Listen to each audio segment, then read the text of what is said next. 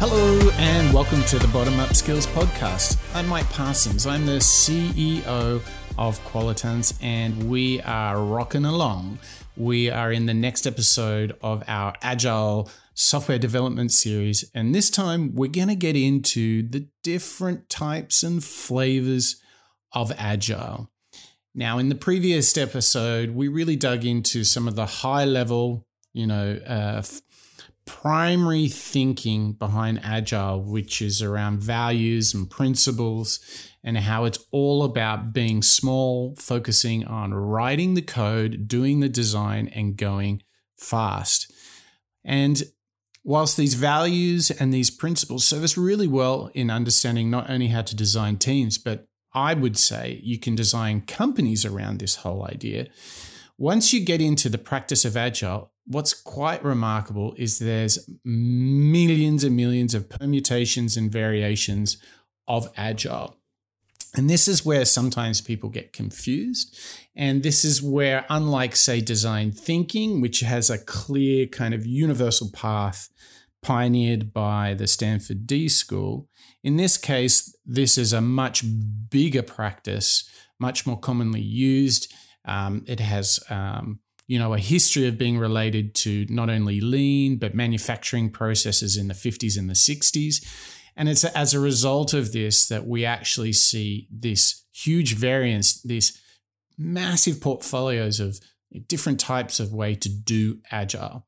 So I want to take you through a journey through some of those, explaining uh, just the, the general difference between these so that you can start to orientate yourself around it.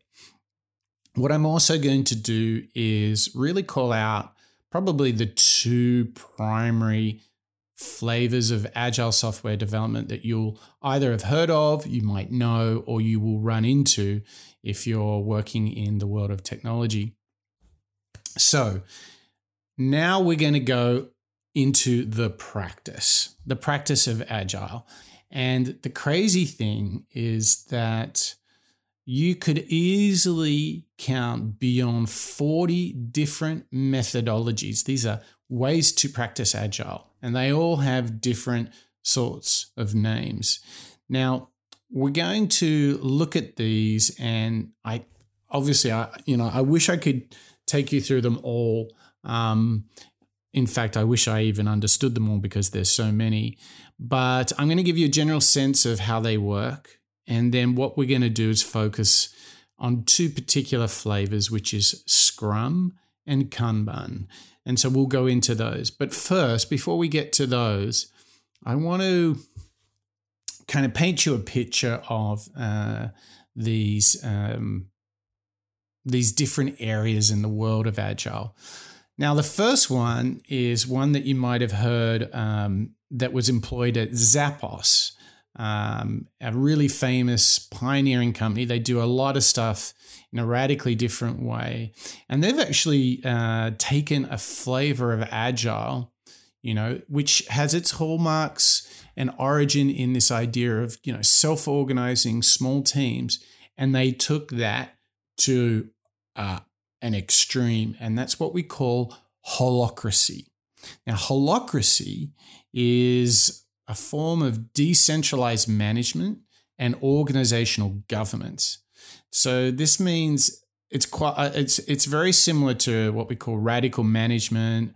Um, it's related to theory of constraints, um, management 3.0.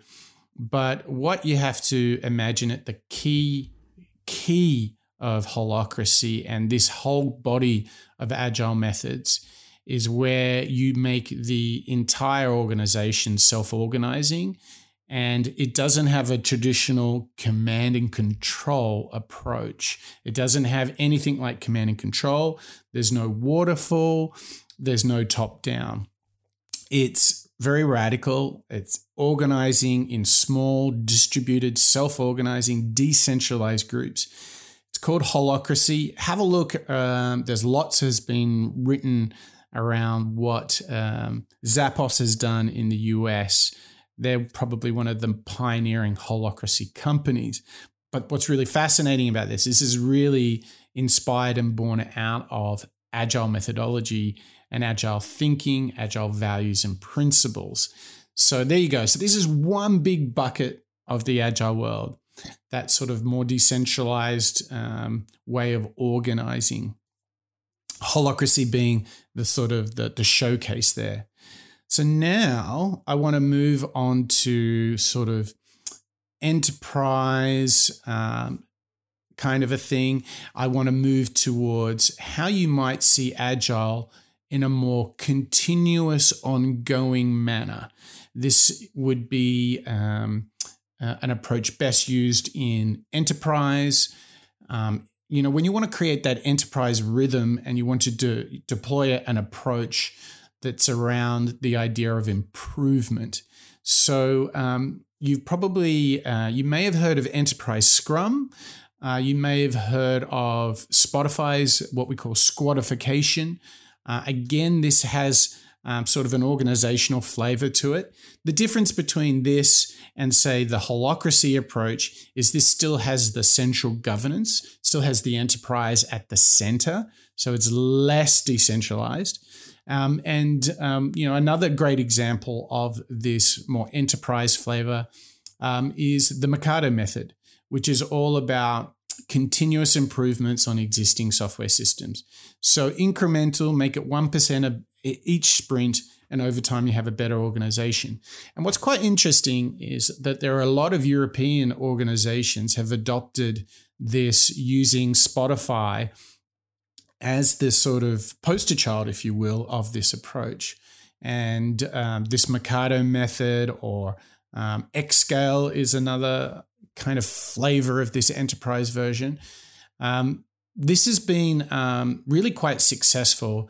And so, if you have a look at Spotify and squadification, and you're really interested in applying this continuous improvement approach, uh, then just Google around and you'll find some some really interesting stuff around this. All right, now the next one I want to go to is uh, what we call more of a lean startup, um, more of an extreme manufacturing, agile unified process flavor. This is where, at the heart, we're starting to use some of the principles of just in time uh, manufacturing, uh, only writing code once it's been tested and validated, or as in lean startup, is experimenting continuously to validate your hypothesis before you build stuff.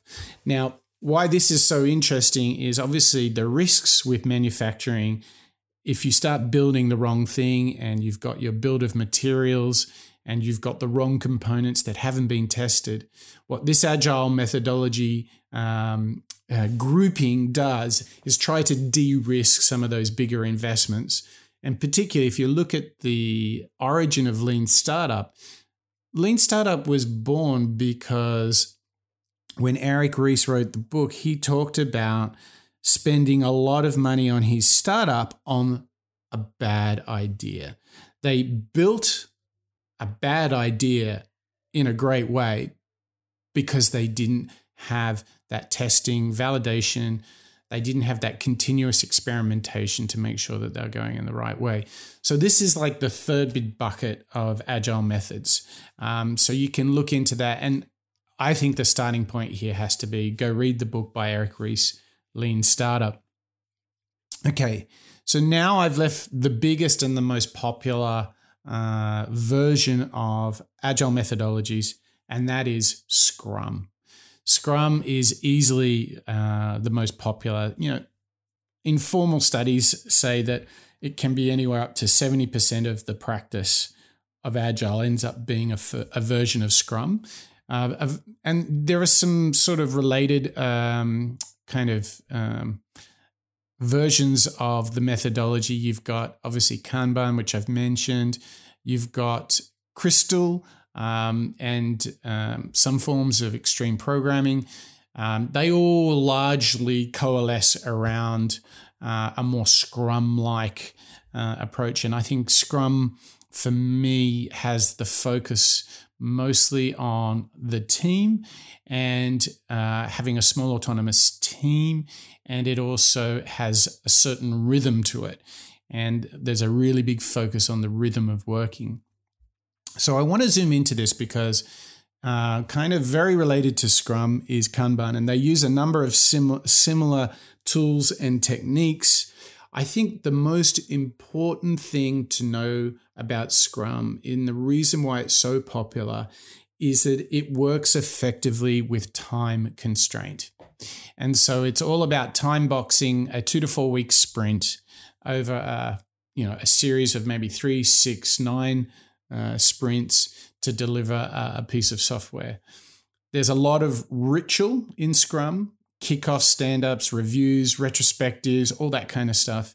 And uh, everybody is working together in a particular rhythm and it's time boxed. This is why Scrum is very successful in a business setting because, hey, in the end, we all have a deadline to meet. And this is uh, really the preeminent uh, flavor of Agile. Now, you will see some great things uh, in uh, Kanban, particularly about how to prioritize and know where work is. Um, now, the key difference between Kanban and Scrum is Kanban is a little bit looser. So it's not really working with fixed length sprints. Instead, it's focused on the tasks themselves they only release code whenever it's finally ready. And so you can start to see here that it, in its purest form, it's a bit harder for an enterprise to digest because it's like, hey guys, when are you actually going to deliver something? And it has this um, really powerful idea about this continuous improvement but it doesn't standardize all of those things like kickoff, stand ups, reviews, and sprints. It's a bit more organic and it's a bit more looser. Now, whatever flavor of Agile works for you, I think the most important thing to do is to really understand that there are many different ways you can do Agile. So I hope I've taken you through those four big buckets, and I hope I've inspired you to go and check out maybe Holacracy or the Spotify squadification model, or maybe you'll go pick up a copy of Eric Ries's Lean Startup. And if you're really ready to get going, I think you could do no wrong in starting with implementing some of those Scrum practices that we mentioned. Okay, well, I hope I've given you a little bit of a sense of the spectrum of agile software development. I hope it's provoked uh, some interesting ideas. I hope it's inspired you. And if you want to follow up on anything you've learned in this podcast, you can head over to bottomup.io where you've got masterclasses and a whole lot more. All right, uh, guys and gals, that is another episode of the Bottom Up Skills podcast. That's a wrap.